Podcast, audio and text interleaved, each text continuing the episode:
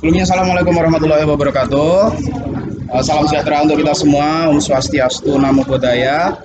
Uh, selamat sore buat kakak-kakak teman-teman sekalian. Terima kasih sudah hadir di persepsi sesi ketiga ya, hashtag 3 uh, di Sekre Dema sore hari ini. Nah, sebelumnya perkenalkan nama aku Antoni Safik Indradi, bisa dipanggil Hafik. Aku dari Kasrat angkatan 2018. Di sini aku sebagai moderator yang nanti ya akan menemani diskusi sore hari ini. Pada prinsipnya nanti uh, kita semua berhak dan sangat dianjurkan untuk saling menyampaikan pendapat di diskusi sore ini. Semua terbuka aja. Nah, uh, sore hari ini kita udah kedatangan uh, perwakilan juga dari teman-teman komunitas ATN. Ada Kak Gebi dengan Kak Bimo ya. Nah, nanti uh, dari diskusi ini kita akan membahas tentang tim asistensi hukum yang kemarin dibentuk oleh Menko Polhukam melalui SK nomor 38 tahun 2019. Nah, kalau dari judulnya apa di poster promo persepsi ini judulnya ini adalah tim asistensi hukum Wiranto ini untuk mengamankan demokrasi atau mengamankan istana saja. Nah, kenapa kita sampaikan tema seperti ini? Yang pertama adalah uh, kalau kita lihat uh, mulai dari adanya pelaksanaan pemilu kemarin dari tahap kampanye pasca pencoblosan sekalipun masih banyak banget eh, isu-isu uh, ataupun apa ya bisa dibilang propaganda-propaganda dari entah itu tokoh-tokoh politik maupun dari tim 01 02 dari kubu mana pun uh, yang kesannya itu ya bisa dibilang turut meramaikan adanya pelaksanaan pesta demokrasi tahun 2019 ini. Nah, lalu 8 Mei 2019 Pak Menko Polhukam kita Pak Wiranto itu mengeluarkan surat keputusan menteri yang isinya itu membentuk satu tim asistensi hukum Kemenko Polhukam yang itu ber, berisikan ada berbagai unsur ada dari praktisi hukum, Polri, kejaksaan, eh, BPHN, dari akademisi hukum juga banyak. Yang mana tugasnya itu adalah yang pertama untuk mengkaji tentang ucapan dan tindakan para tokoh-tokoh politik uh, di masa pasca pencoblosan ini dan juga memberikan rekomendasi kepada kepolisian berkaitan dengan penindakan terhadap ucapan atau tindakan dari tokoh-tokoh politik itu tadi. Nah, uh, adanya tim ini tuh melahirkan pro kontra di masyarakat. Seperti kita tahu juga udah banyak banget nih apa uh, pendapat-pendapat entah itu dari ahli hukum maupun dari masyarakat awam tentang tim asistensi hukum ini. Kalau ada yang nonton Mata Najwa tadi malam, juga ada uh, kepala pusat studi konstitusi dari Universitas Andalas yang membahas tentang acara apa acara tentang adanya tim asistensi hukum ini. Beberapa isu yang muncul tuh yang pertama, legalitas dari tim asistensi hukum ini yang notabene dibentuk dengan surat keputusan menteri. Lalu selanjutnya tim ini kalau kita lihat di SK-nya menterinya itu bekerja sejak tanggal ditetapkannya SK itu yaitu 8 Mei 2019 sampai dengan 31 Oktober 2019. Kalau kita ingat juga pelantikan Presiden dan Wakil Presiden Republik Indonesia itu pada tanggal 20 Oktober 2019. Ini melahirkan ada persepsi bahwa wah ini kok kayaknya hanya sekedar untuk mengamankan posisinya kubu yang menurut hasil quick count dan juga mendapatkan indikasi akan menang pemilu nih. Jadi apakah ini hanya sebatas untuk mengamankan hegemoni dan juga uh, situasi dari kubu istana secara sepihak saja kepada masyarakat dan juga ada kecenderungan untuk membungkam kebebasan berpendapat, kebebasan berekspresi yang sudah diatur dalam Undang-Undang Dasar 1945. Nah, juga dengan adanya uh, tim asistensi hukum ini juga menimbulkan uh, pertanyaan apakah dia si tim asistensi ini yang notabene dibentuk dengan SK Menteri itu juga berhak katakanlah menikmati APBN. Nah, untuk memantik diskusi kita sore hari ini, uh, mungkin aku boleh minta waktunya dari teman-teman kakak-kakak dari komunitas hukum tata negara untuk menyampaikan pandangannya mengenai isu yang akan kita bahas sore hari ini. Kasih. Oke, monggo. Nanti ditambahin. Uh, pertama itu mengenai dasar hukum si SK Menteri ini. Nah, sebaik di uh, konsideran menyatnya itu kan mengacu pada peraturan presiden nomor ya. 3 2015 sama uh, Permen Polhukam. Nah, kalau kita lihat di uh, perpresnya, apakah uh, ada dasar kewenangan dari Kemenko Polhukam yang mana itu uh, memiliki kewenangan atau alas kewenangan gitu ya. Apa kemudian mereka memiliki kewenangan seperti halnya menilai kajian dan sebagainya. Sebenarnya kan tugasnya Menko Polhukam kalau kita baca uh, peraturannya ya, itu sebenarnya ada tiga, yaitu mengkoordinir, mensinkronisasi sama melakukan pengendalian terhadap uh, baik itu kebijakan maupun kementerian-kementerian yang menjadi portofolio dari si Kemenko Polhukam ini. Jadi pertanyaan adalah apa kemudian si ini loh tim asistensi ini sebenarnya tuh atau enggak sih punya benar-benar punya kewenangan enggak sih? Jadi kewenangan bisa secara atributif maupun delegatif gitu ya. Ini nggak ada kewenangannya, tiba-tiba ada tim ini. Itu satu.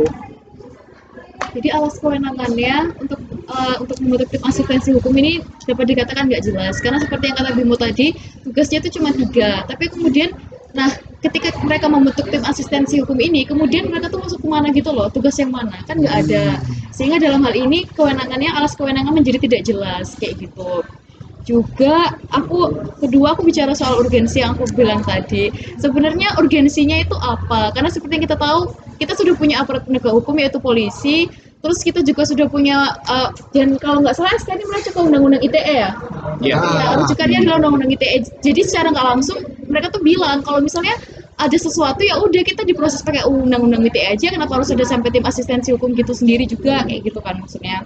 Nah juga dari segi hukum acaranya itu juga nggak jelas itu bakal gimana. Yang aku baca di SK yang tadi kami juga diskusikan pertama mereka tuh mempunyai kewenangan untuk uh, kayak menetapkan apakah akan dilakukan upaya hukum atau tidak. Jadi misalnya ya misalnya misalnya kamu ngeritik ngeritik siapa gitu. Terus aku tim asistensi hukum. Nah aku kemudian nih nanti aku yang aku nanti jadinya kayak apakah kamu tuh berhak untuk diproses secara hukum atau tidak? Nah pertanyaan nah permasalahannya kemudian adalah mengapa mereka memiliki wewenang itu dengan dasar yang hanya dibentuk oleh SK nah dasar itu cuma SK tapi mereka mempunyai wewenang se setara dengan setara undang-undang. dengan undang-undang. Nah itu itu kan menjadi sebuah permasalahan tersendiri kayak gitu. Hmm. Kemudian ya itu overlapping, overlapping overlapping tukang di itu ya kewenangan. Sama Maksudnya, apa? eh, ini loh, eh, kan tim asistensi itu memiliki tugasnya ada tiga kan. Hmm. Pertama itu mengkaji menilai apakah tindakan atau ucapan suatu tokoh itu dapat dijalankan upaya hukum atau enggak. Kedua, dia eh, memberikan rekomendasi kepada para penegak hukum yang melakukan penegak hukum. Terus- Terus ketiga itu cuma ya laporan perkembangan dan sebagainya. Nah itu kan kewenangan apa ya? Seperti pro justisia gitu. Itu yang mana itu di ya di apa dimiliki oleh Polri maupun kejaksaan gitu. yang memang Polri itu memiliki eh, ada unsur Polri di tim asistensi tapi apakah kemudian tim, tim asistensi yang dibentuk oleh Menko Polhukam yang mana itu kewenangannya tadi seperti aku sebutkan mengkoordinir bla bla bla bla bla bla, itu bisa memiliki kewenangan seperti layaknya Polri kejaksaan Tapi kalau mungkin aku bisa berpendapat ya. Ya. Iya. Mas Mas Afik ya. Ya. Eh, tapi kalau aku sendiri sih kok cenderung mengatakan bahwa ini adalah landasannya sebenarnya untuk pembentukan SK ini sendiri.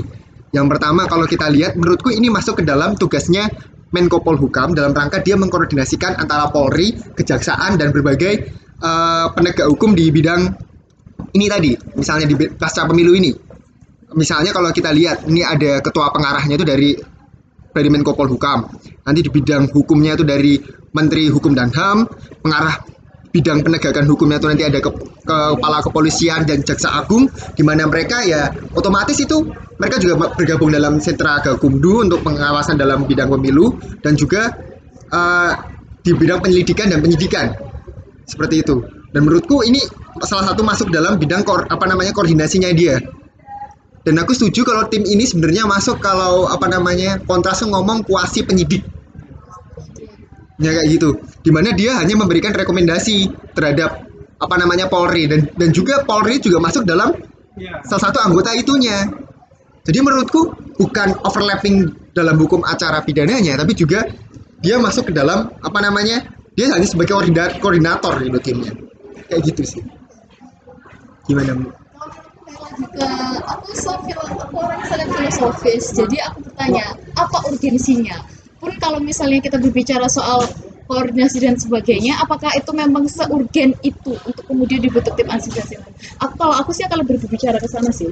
Menurutku dan sampai saat ini aku belum dapat apa sebenarnya urgensi walaupun memang mereka mengkoordinasikan apakah itu memang benar-benar mengkoordinasikan kayak gitu? Kalau gimana Kalau lebih ke itu tuh. Maksudnya mengkaji ucapan tokoh, tindakan tokoh, terus yang melaporkan siapa gitu. Misalnya ada suatu tokoh nih katakanlah ya mengatakan ucapan A gitu. Nah, kan kalau kita lihat di uh, delik UIT itu kan delik aduan ya. Oh, delik aduan ya? Iya, delik aduan. Apakah kemudian si tim ini bisa kemudian melaporkan gitu?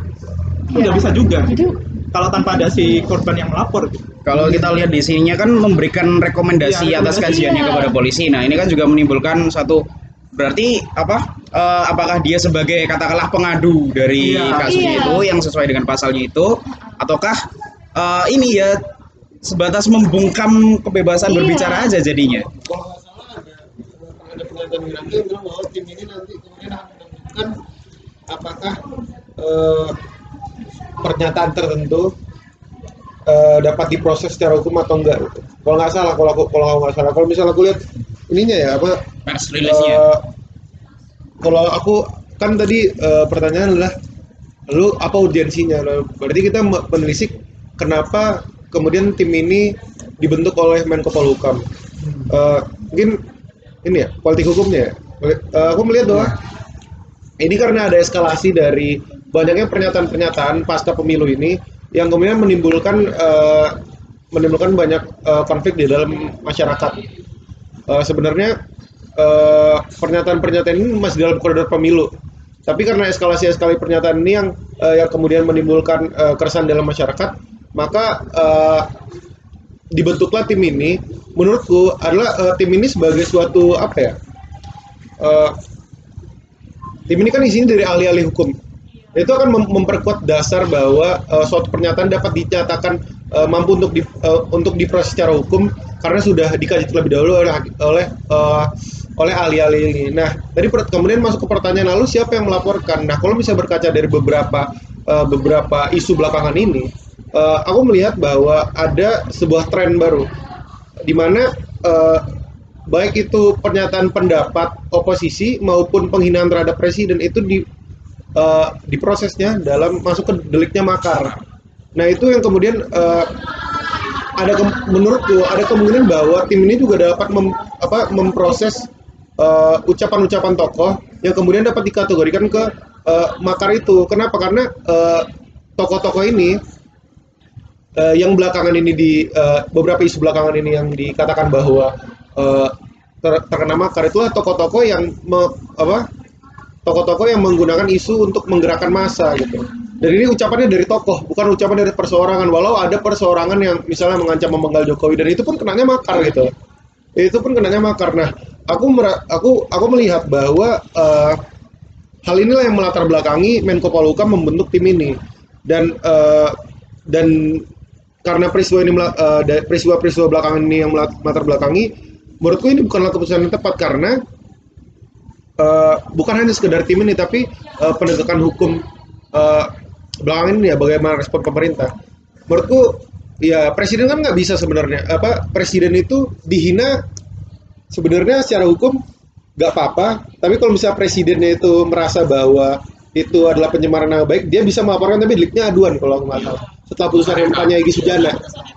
Nah ya itu kan itu sejak putusan MK-nya Egy Sujana yang lucu sekarang Egy Sujana itu malah dia kena pasal makar karena eh, nggak ini bukan bukan permasalahan orang ya tapi eh belakangan ini kan kalau nggak salah ada Egy Sujana itu kena makar, Kiflan Zain kena makar, lalu yang menggal Jokowi itu kena makar. Nah ini kan ini aku melihat bahwa ini ya ini ada apa gitu? Apakah ini hanya untuk mengamankan seorang presiden, sedangkan presiden punya kapabilitas untuk melaporkan atas dasar delik aduan gitu. Nah tim asistensi ini bisa membantu itu, bisa mendongkrak itu, bisa mengamankan presiden tanpa perlu presiden tangannya kotor untuk melaporkan orang lain bahwa ada penghinaan terjadi pada dirinya. Mereka bisa menggunakan tim asistensi hukum ini yang isinya ahli, ahli ahli karena dia apa karena latar belakang ke- keilmuannya jadi punya dasar yang kuat gitu.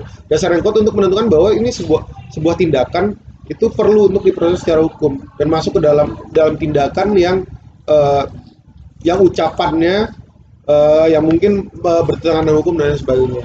Kalau aku melihat politik hukumnya itu kenapa tiba-tiba muncul tim ini ya karena itu belakangan ini kalau kita perhatikan memang ada eskalasi dari eh, penetapan tersangka pada tokoh-tokoh dan mayoritas makar. mungkin dari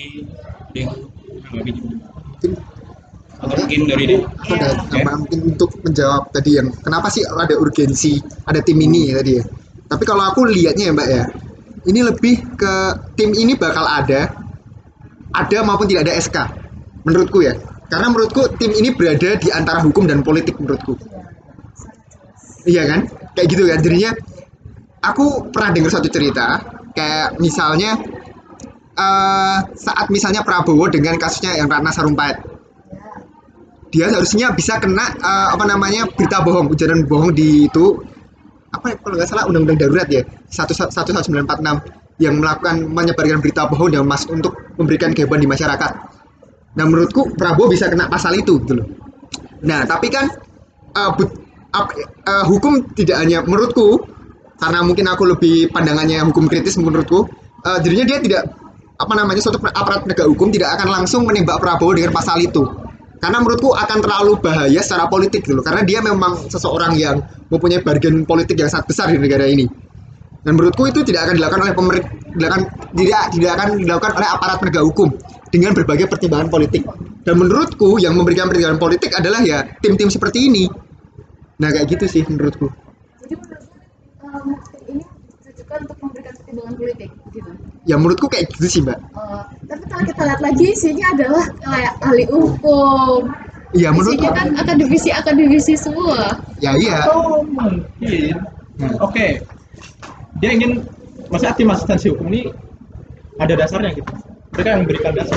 Oke, ini visible buat dilakukan. Oh, aku paham. ya kayak melegitimasikan Melegitimasi tim apa eh, jadi tetap ada kalkulasi politik dalam setiap Iya. tindakannya mereka gitu oh yang ini tembak aja nggak apa-apa kayak, yang ini main gitu. catur dulu kayak Iya. ini mau makan atau tidak Iya. Iya. Jadi mereka tuh kayak memberikan justifikasi kenapa seseorang ini kemudian bisa diproses gitu kan. Nah, ah, kalau diproses apakah membuat Legal. Kalaupun legal memang benar bisa diproses apakah akan menimbulkan gejolak politik yang besar atau enggak sebenarnya? Kalau aku lihat kan rata-rata ini isinya orang politik semua ini sebenarnya. Kayak Prof. Romli habis itu ada Prof. Mahfud. Ya kan? Kalau eh, kita lihat juga kan salah satunya ini sih eh, dengan adanya tim ini apakah juga kan ini dibilangnya untuk me- mengkaji ucapan dan tindakan para tokoh-tokoh. Nah, yang menjadi pertanyaan apakah eh, yang dimaksud tokoh-tokoh ini tuh sebenarnya siapa sih? Dan apakah ada pembedaan antaranya tokoh politik dengan masyarakat biasa atau seperti apa? Tapi memang eh, tidak bisa dipungkiri kita akan eh, timbul persepsi bahwa ini memang ada unsur kalkulasi politik. Itu memang ada. Mungkin monggo yang mau menanggapi kalau misalnya tokoh-tokoh sendiri itu aku juga masih bertanya itu kan ya dimaksud tokoh ini tuh siapa? Gitu kan. Ya, seperti yang kamu bilang tadi apakah orang kayak kita ini bisa digolongkan menjadi tokoh atau dia harus seseorang yang punya kredibilitas tinggi dan dikenal publik dan segala macamnya? Itu kan kita nggak tahu. Sejauh apa memang dimaksud tokoh ini. Pun yang kedua aku masih mempertanyakan urgensi kenapa yang dipermasalahkan itu ketika mereka mengkritik ngerti nggak? Kenapa perbuatan yang dipermasalahkan itu adalah perbuatan mengkritiknya itu kemudian yang dipermasalahkan. Karena negara kita kan negara demokrasi ya. seharusnya ketika mereka ada kritik ya seharusnya kita terima itu gitu. Kenapa kemudian kritik itu menjadi kemudian menjadi sebuah perbuatan yang dianggap buruk? Kayak begitu. Itu permasalahannya kemudian nah makanya pertanyaan aku setuju sih dengan tagline kalian yang bilang apakah ini mengamankan demokrasi atau mengamankan ya karena memang seperti itu kenyataannya pertanyaan-pertanyaan mendasar seperti itu tidak bisa dijelaskan dengan kita hanya membaca SK kayak gitu Ini ya, kan ada pernyataan tokoh yang mendelegitimasi KPU gitu. Mendelegitimasi eh, demokrasi kita gitu. Oke, ada ini KPU nih melakukan kecurangan dalam penghitungan suara bla bla bla bla bla bla. Tapi apakah kemudian si tim asistensi hukum ini bakal menyasar yang seperti itu atau dia menyasar yang yang lainnya yang lainnya, Lainnya. gitu loh. Tapi di dalam dalam SK itu emang nggak disebutkan fungsinya ya. Maksudnya tujuannya dari tim asistensi hukum. iya itu Nah, Di kan- kons- karena yang nggak disebutkan adalah eh, tugas-tugasnya sama apa, anggotanya siapa eh. jadi kalau aku boleh sebutkan kan tugasnya satu melakukan kajian dan asistensi hukum terkait ucapan dan tindakan yang melanggar hukum pasca pemilihan umum serentak 2019 untuk menentukan dapat tidaknya dilakukan upaya penegakan hukum. Kedua, memberi rekomendasi kepada aparat penegak hukum untuk menindaklanjuti hasil kajian hukum sebagaimana dimaksud dalam huruf A tadi sesuai kewenangannya. Dan yang ketiga menyampaikan perkembangan pelaksanaan tugas tim ini kepada Menko Polhukam selaku ketua pengarah. Nah, eh, memang kalau dari eh, amarnya di sini memang pasca pemilu serentak 2019 ini nih. Lalu eh, bisa sih kalau kita lihat karena pemilu tahun ini bisa dibilang tensi politiknya juga cukup apa kalkulasinya cukup naik. Eh, terus ini sih yang aku tertarik tuh kalau dari segi karena alas kewenangannya sendiri bisa dibilang tidak jelas dan sejauh ini tim ini juga kelihatannya ya hasil kerjanya mungkin sedang bergerak di belakang atau bagaimana karena belum ada yang apa terlalu di blow up juga. Eh, kalau dari segi dia sebagai tim seperti ini apakah juga bisa katakanlah nanti untuk menggunakan sorry APBN dalam pelaksanaan tugasnya itu nanti?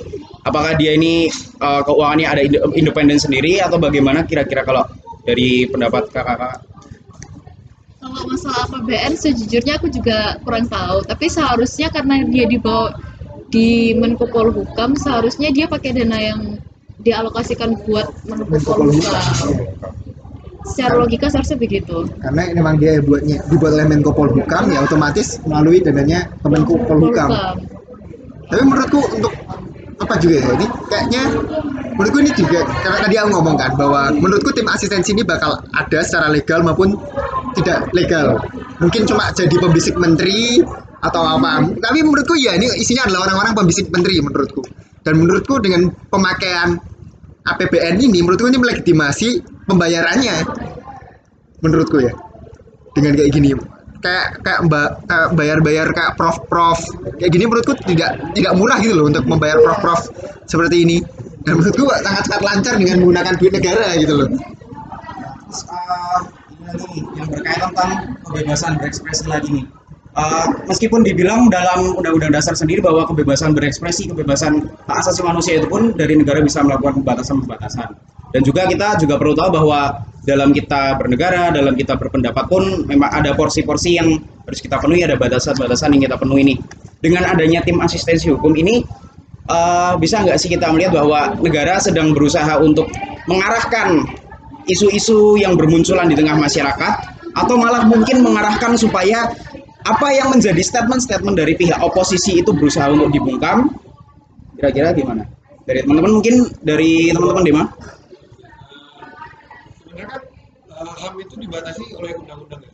Undang-undang yang mengatur pembatasan nah eh, proses penegakan hukum itu kan sebenarnya kita udah ada sis- sistem criminal justice system yang in, kalau L bahasanya Elsam nih aku aku sedikit banyak baca dari eh, pernyataan sikapnya Elsam bahwa eh, integrated criminal justice system kita kepolisian kejaksaan eh, lalu apa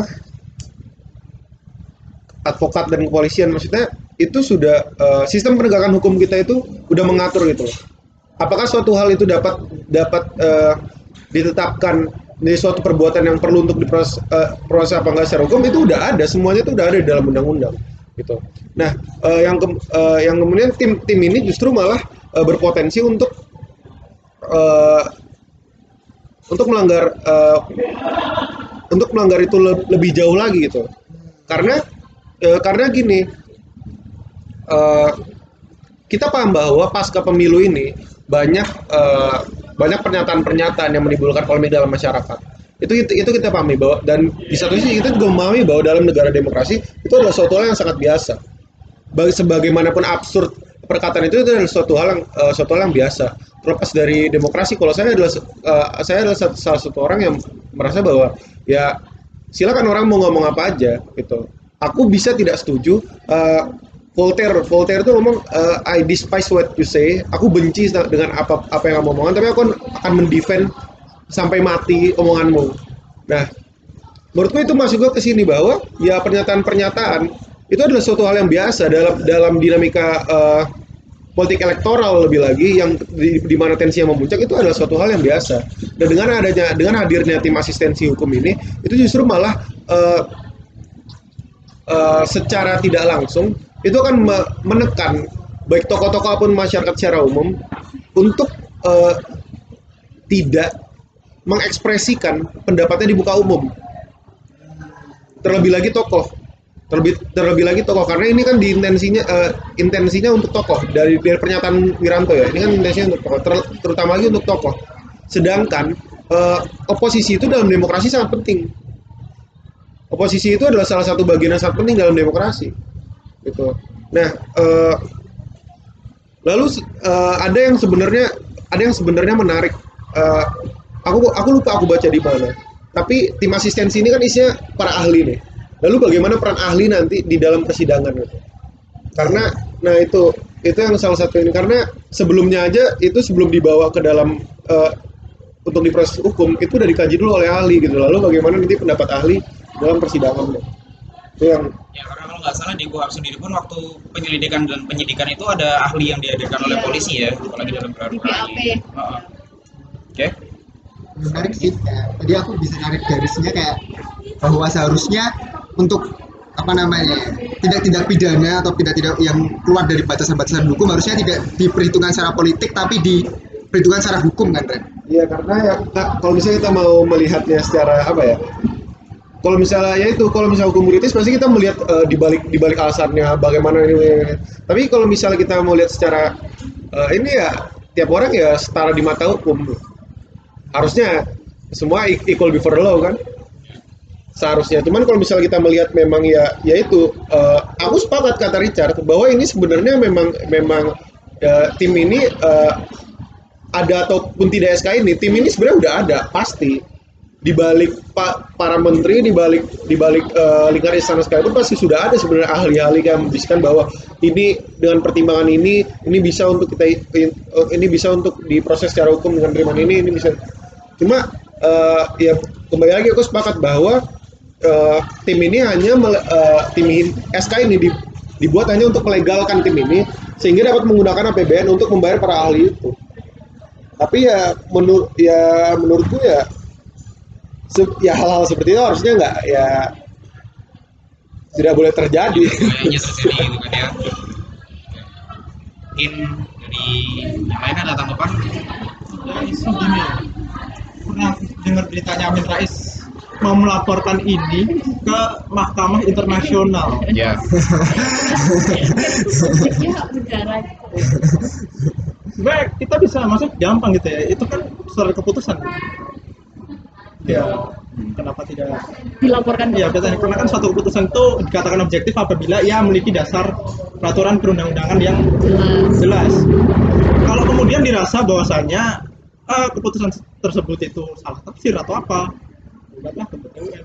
Saya bilang, keputusan menteri pun bisa juga. Kenapa harus juga ke Mahkamah internasional atau ataukah dia se- tidak percaya itu terhadap kata UN ya masa berarti ya menteri itu bisa diuji materi kan ada ke keputusan petun. betul betul. Salah. besiking Karena itu sifatnya keputusan, bentuknya keputusan bukan Soalnya besiking bukan ruling. Peraturan. tapi kalau secara apa namanya historis pernah nggak sih mas? SK dalam pembentukan badan seperti ini? Tetapi kalau yang sama bentuknya itu keputusan ya termasuk keputusan menteri itu bisa diuji ke enggak kayak misalnya secara, secara historis kan biasanya SK Adakah lembaga yang pernah dibentuk, Dibentuk dengan SK? SK Menteri? kalau jujur aja aku kurang tahu ya mengenai apakah ya. Bahkan dan tahu nggak pernah dengar Bogor Kokam Badan Koordinasi Pengawas Aliran dan Kepercayaan. Baru tahu ya. Gue baru tahu baru tahu. itu itu kayaknya kalau nggak salah ya pakai itu dibawa kejaksaan sih. Dan ya di itu bentuknya kalau nggak salah aku berdasarkan SKB bersama Menteri apa? SKB SKB surat keputusan bersama. Kayak gitu yang itu balance regal tidak jelas bentuknya seperti apa. Ada yang menafsirkan SKB itu sebagai sebagai yang diuji ke ah, atau dia dianggap sebagai keputusan. Ya itu perdebatan sih. Perdebatan. Hmm. Terus ini nih, ada yang bilang eh, sebenarnya SK Menteri itu kan ditujukan untuk keperluan yang bersifat internal kepada kementeriannya itu sendiri. Nah, dalam hal ini kan tim asistensi hukum ini bisa dibilang eh, terdiri dari berbagai unsur yang juga eh, pekerjaannya ini juga melibatkan polri, kejaksaan segala macam. Bisa nggak sih sebenarnya eh, kalau tanggapan dari teman-teman HTN tentang statement seperti itu kira-kira gimana? Gimana? eh, katakanlah si SK itu tuh sebenarnya untuk hal-hal yang bersifat internal kepada keperluan kementerian yang mengeluarkan. Nah, di sini kan tim asistensi ini pun juga terdiri dari berbagai unsur yang lingkup tugasnya pun luar- antar kelembagaan. Nah, ini berarti kan apakah ini menambah ketidakjelasan dari si lembaga ini berdasarkan alas pendiriannya yang juga katakanlah tumpang tindih seperti itu?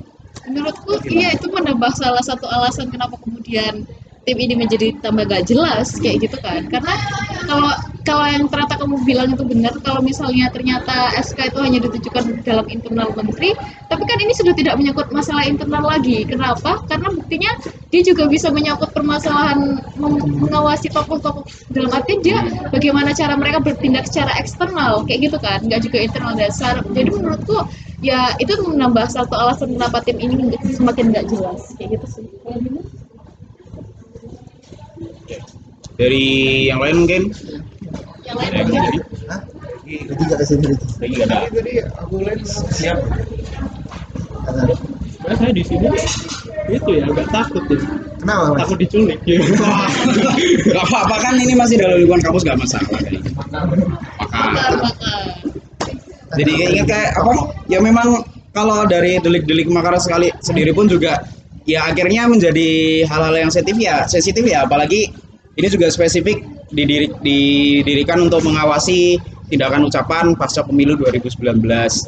Nah, kan menjadi pertanyaan juga apakah dengan adanya tim asistensi kayak gini nih besok tiap ada pasca pemilu diperlukan tim kayak gini Iya. atau seberapa mendesaknya sih pemilu tahun 2019 ini 19 ini tuh Jadi apa kalau orang Jawa ngomongnya teman? Ya, berarti nanti tiap habis ada pemilu mau dibuatin kayak gini nih.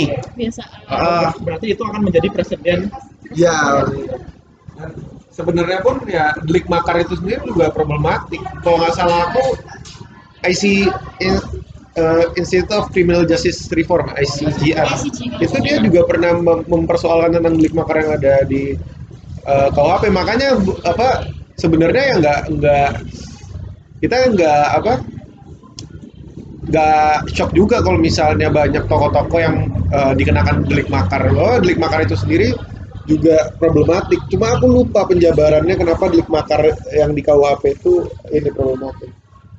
Tapi ya itu eh, sekarang apa pun ya kenanya delik makar. Bahkan penghinaan terhadap presiden pun kenanya delik makar. Itu sih sebenarnya aku sayangkan. Aku tidak mendukung perbuatannya. Menurutku pun perbuatan itu adalah perbuatan bodoh. Tetapi eh, tidak dengan delik makar gitu loh. Karena kalau misalnya kalau misalnya itu diproses dengan delik, delik makar ya dia eh, itu kan jadi suatu hal yang ya lucu aja sih. Kalau dia ngancem buat menggal kepala presiden terus deliknya makar. Padahal dia hanya satu masa aksi ya kita nggak tahu. Mungkin ya pulang dia udah dapat nasi bungkus juga itu. Bukan sebagai seorang koordinator atau seorang kepala atau cuma masa bayaran doang yang kebetulan kebawa emosi ngomong mau menggal presiden. Tapi karena deliknya makar kan lucu. Kalau nggak salah dia ancamannya bisa pidana se- seumur hidup. Bahkan mati. Pidana mati pidana mati. Ancaman untuk membunuh kepala negara itu kan ancaman pidana mati kalau nggak salah ancaman untuk jadi itu sudah agak bergeser ke pidana ya? Nggak apa-apa. Percobaan. Paling nggak dari apa eh, dis- yang ngalirin tadi itu aku bisa nangkep bahwa dalam menyampaikan pendapat, dalam menyampaikan kritik terhadap pemerintah pun eh, ada koridor-koridor yang harus kita perhatikan juga kan dari situ. Mungkin ada lagi yang mau ini nih nyampaikan pendapatnya Bang Felix mungkin. Menurutku- ini eh, tujuannya dibuatnya tim asistensi ini adalah untuk kita berpikir seperti itu bahwa untuk mengkritik pemerintah kita harus benar-benar memperhatikan apa yang eh, apakah kritik kita ini berpotensi untuk eh, di eh, apa apa kritik kita ini eh, berpotensi untuk dire- direpresi. Menurutku itu sebenarnya apa tujuan dari tim asistensi ini. Dan itu yang membuat demokrasi kita menjadi tidak sehat.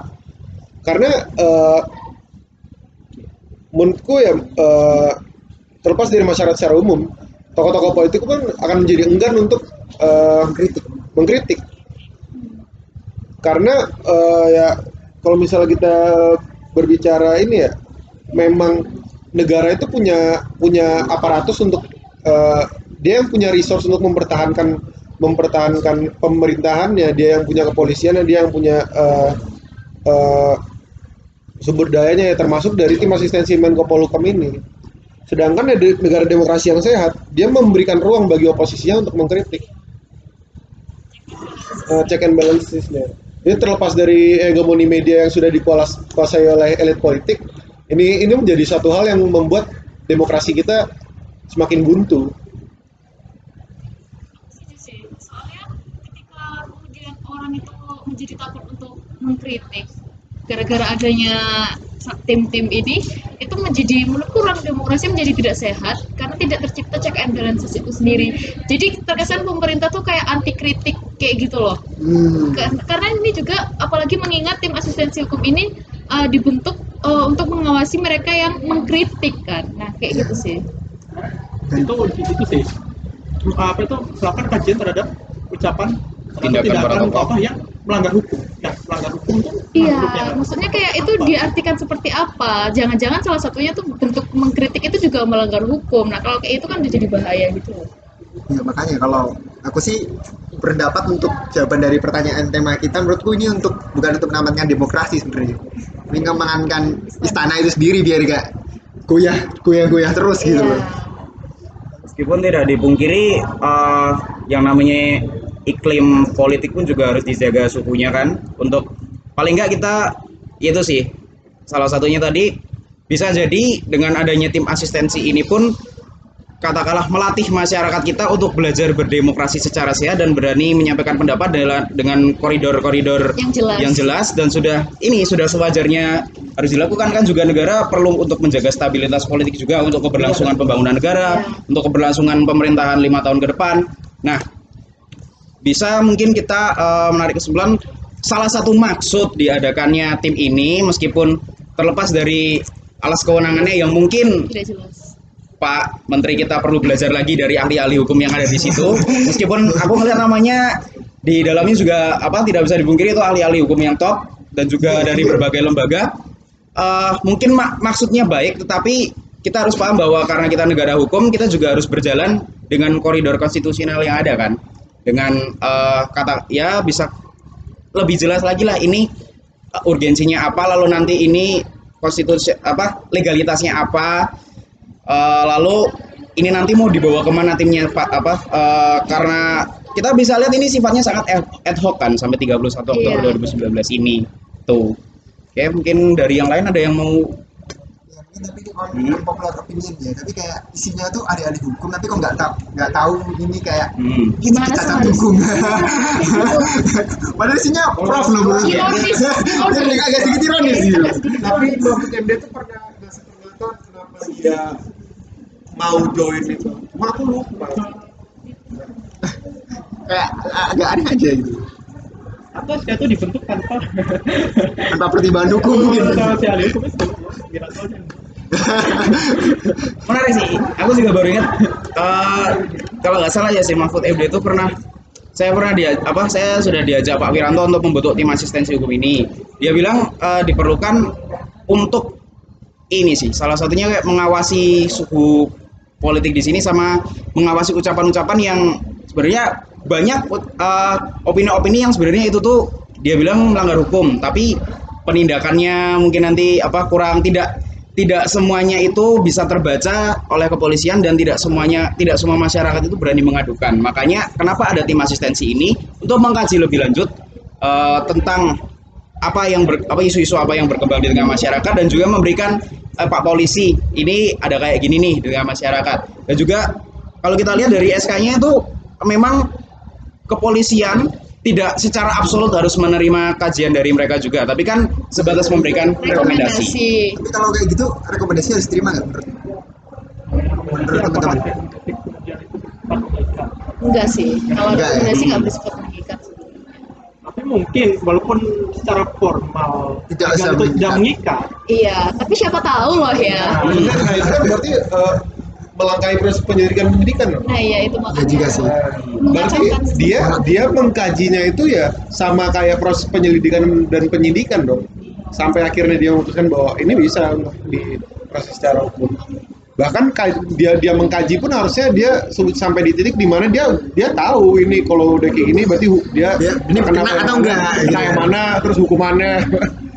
Tuh nah Mahfud MD tuh aduh ya itu sih yang lucu yang dan yang banget dia ngomongnya cuma gini "Eh, ya saya udah diajak dan eh, kalau kita lihat ya niatnya baik sih mungkin gitu. Mungkin dia ada baik gitu. Iya, Iya, baik, dia itu berpositif. yang kemudian jadi jadi lucu kan. Tapi ya itu kita kalau misalnya kita bicara tentang kebebasan berpendapat di dalam negara demokrasi itu ya itu kompleks banget sih. Dan ini sebenarnya bukan jadi suatu hal yang yang mengagetkan juga. Ya, tapi sangat tetap disayangkan. Mungkin ada yang mau nambah lagi nanti juga apa setelah ini kan ada acara dari KMFA mungkin ada Bisa makan Eh, iya. Sebenarnya HAM itu bisa dibatasi ya kalau menurut pasal 28 C ayat 2 kan. Tapi kok ada batasan-batasan kenapa kemudian kita bisa melakukan pembatasan itu sendiri. Salah satunya adalah ketertiban umum kayak gitu. Mungkin mungkin pandangan positifnya Pak Mahfud MD itu ya untuk menjaga ketertiban umum sehingga HAM bisa dibatasi tapi balik lagi ke dasarnya kenapa kemudian hanya by SK kayak gitu loh? Karena berdasar kewenangan ke SK yang tidak cukup ya udah udah SK uh, alas kewenangan nggak jelas membatasi HAM pula. Nah itu kan gimana gitu kan ya? Kalau aku nggak salah pun tentang pembatasan HAM ini sempat mencuat isu ketika KPU memberikan eh, peraturan KPU yang melarang eh, caleg mantan koruptor terus eh, terus yang pernah terkena kasus bla bla bla segala macam itu untuk tidak bisa mencalonkan diri dalam pemilu. Nah itu kan terus eh, dari MK sendiri menyatakan bahwa yang berhak membatasi kebebasan hak asasi manusia ataupun hak, -hak politik itu lagi-lagi kembali kepada undang-undang. iya Nah, jadi mungkin eh, kita bisa juga tarik kesimpulan di sini bahwa alangkah lebih baik kalau ya bukan alangkah lebih baik atau gimana ya. Jadi kebebasan berpendapat ini pun tetap koridornya ada pada undang-undang kan? Iya. Pada akhirnya. Dan juga jadi sifatnya si lembaga ini apakah bisa kita katakan tim kajian internnya Men Menko Polhukam aja atau memang dia semasif itukah kekuatan dia untuk Iya. membatasi kebebasan berekspresi di tengah masyarakat ini? Gitu. jadi oke. Kenapa? Gimana? Ya dan kenapa harus undang-undang? Karena ada perwakilan rakyat di sini. ya mungkin akan lebih banyak terjawab dan lebih hidup lagi diskusinya ketika ada kelanjutan kasusnya Kiflan Zen, Egi Sudana, Bahtiar Nasir sama Amin Rais karena ketika tim ini dibentuk dia udah mengkaji empat langsung mengkaji empat ucapan tokoh itu. Jadi di apa aku lupa pernyataannya siapa tapi pokoknya setelah dibentuk tugas pertama mereka mengkaji ucapan empat itu. Nah aku penasaran sih kelanjutannya gimana setelah dikaji ini apa yang akan di eh, rekomendasinya itu dalam bentuk apa dari sejauh mana? Apakah rekomendasinya itu cuma eh, oke ini oh, ini bisa untuk kalau dia mau laporin silakan. Aku penasaran aja rekomendasinya dalam bentuk apa.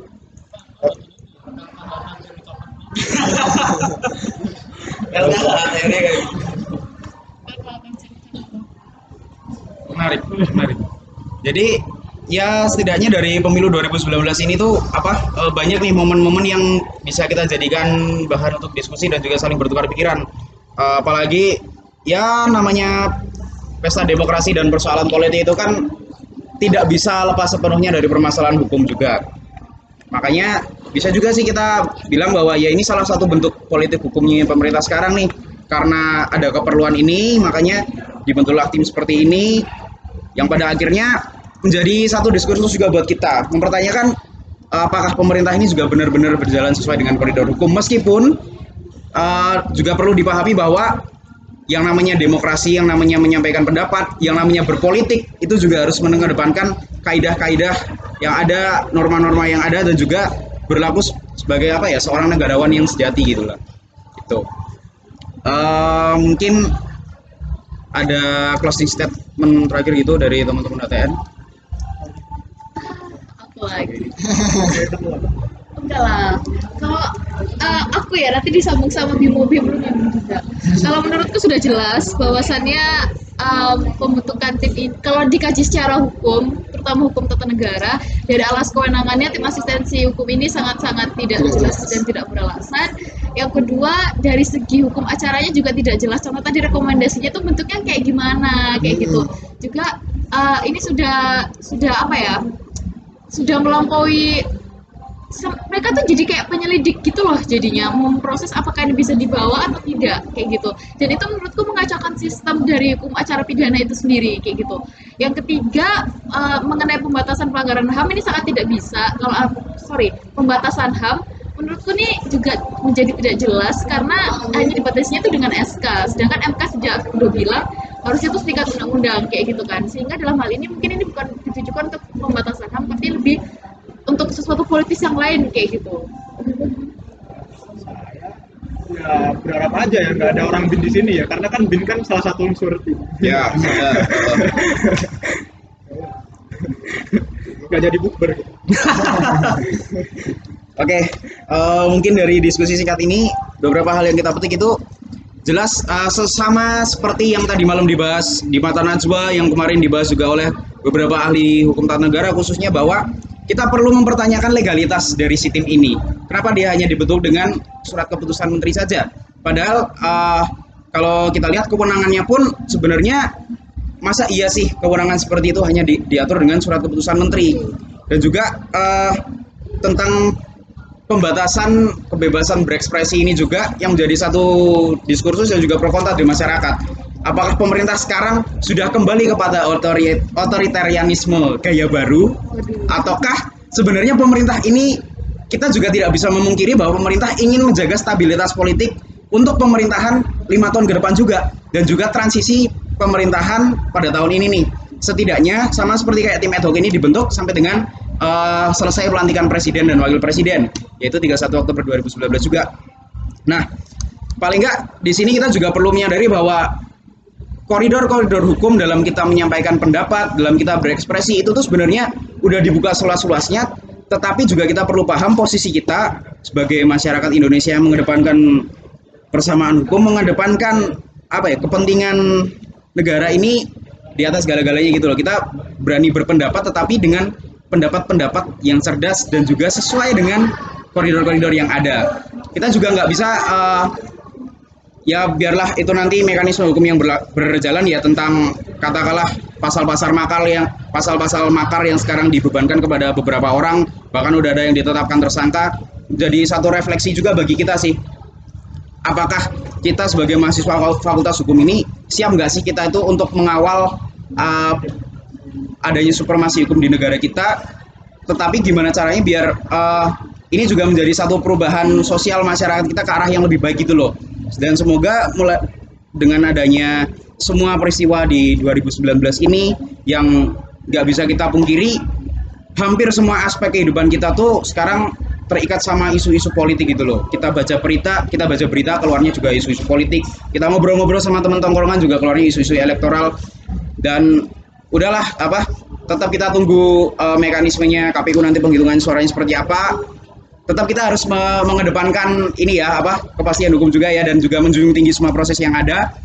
Harapannya jagalah kebebasan berpendapat kita, jagalah kebebasan berekspresi kita, jadilah seorang mahasiswa, jadilah seorang warga negara Indonesia yang punya intelektualitas dan juga hati nurani yang clear. Pikiran kita juga harus objektif gitu kan. Kayak kemarin Mas eh, Kavi di Persepsi Hashtag 2 juga menyampaikan bahwa mahasiswa itu berpikirnya harus objektif, sistematis dan juga bisa netral gitu lah. Netral dalam artian eh, pendapat itu atau isu itu nggak boleh kita lihat secara parsial gitu kan.